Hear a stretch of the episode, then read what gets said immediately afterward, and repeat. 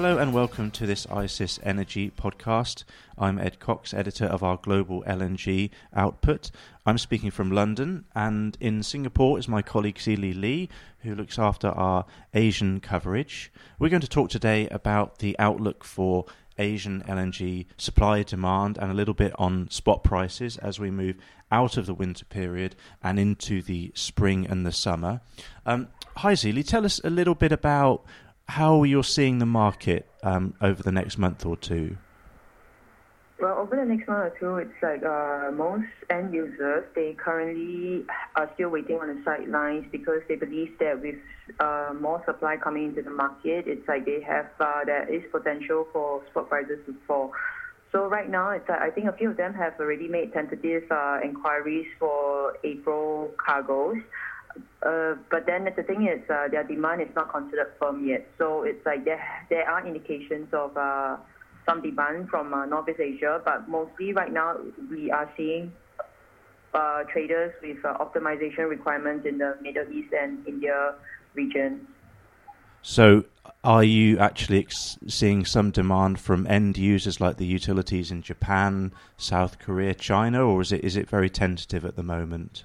Well, it can vary, but we do hear that uh, some utilities in uh, Japan and then maybe an independent buyer from South Korea and as well as uh, one or two independent buyers from China that have already um, that are already in the market. The thing is, uh, we, are, we also need to consider that you know portfolio managers with existing positions would also be looking for cargoes for those months. So there's there's there's two tiers of, of buyers potentially out there at the moment. Um, what I mean, what kind of prices are you seeing? Because prices have come down recently, haven't they, in in the spot market? Yes, and I believe that the uh, downtrend would continue because uh, there is already indication that you know is ramping up and that uh, they would have a quite a few commissioning cargoes available for the market, even though that would most likely be targeted at the Atlantic basin. We can expect that would have some somewhat of a bearish impact uh, on the spot market in the Pacific basin, because uh, right now it's like we are hearing that you know the in Russia Sakhalin might potentially issue a tender for strip supply over the next one year, and then we are hearing that Indonesia uh, Bontang project, it's like they are also looking to sell cargoes for May and June. So, you know, it's like right now, it's like given where the supply demand fundamentals are, we can see that, you know, um, there is more, like, supply is exceeding demand at the moment.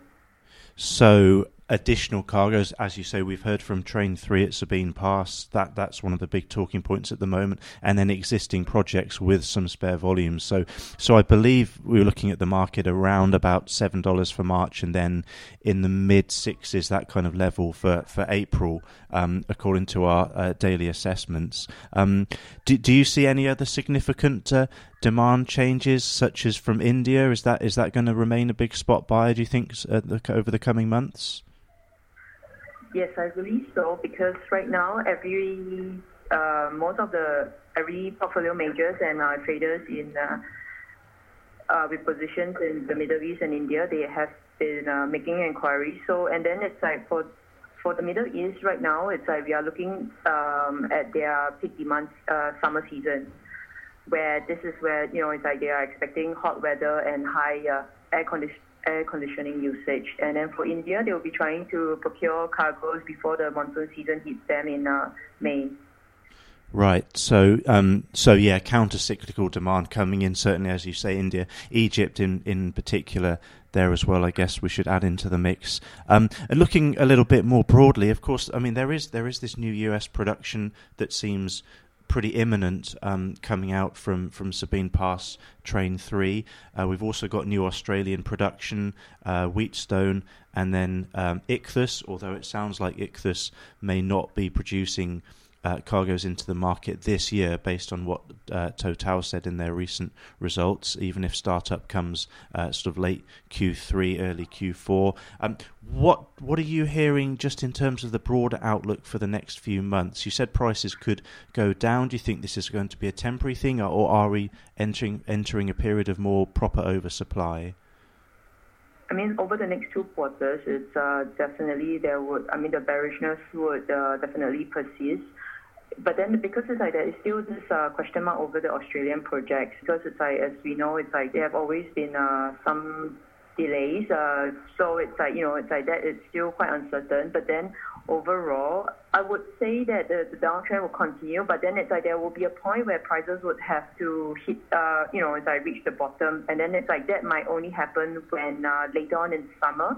So it's like again it's very much uh, dependent on the weather for Northeast Asia, whether like you know traditional buyers in Japan and Korea, whether they do have to top up their inventories.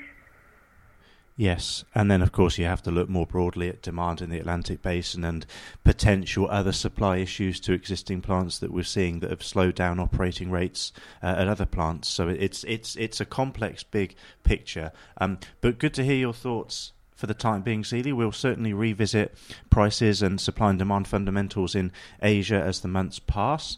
Um, for more information on our products, including our vessel tracking tool Edge, please go to our website at icis.com.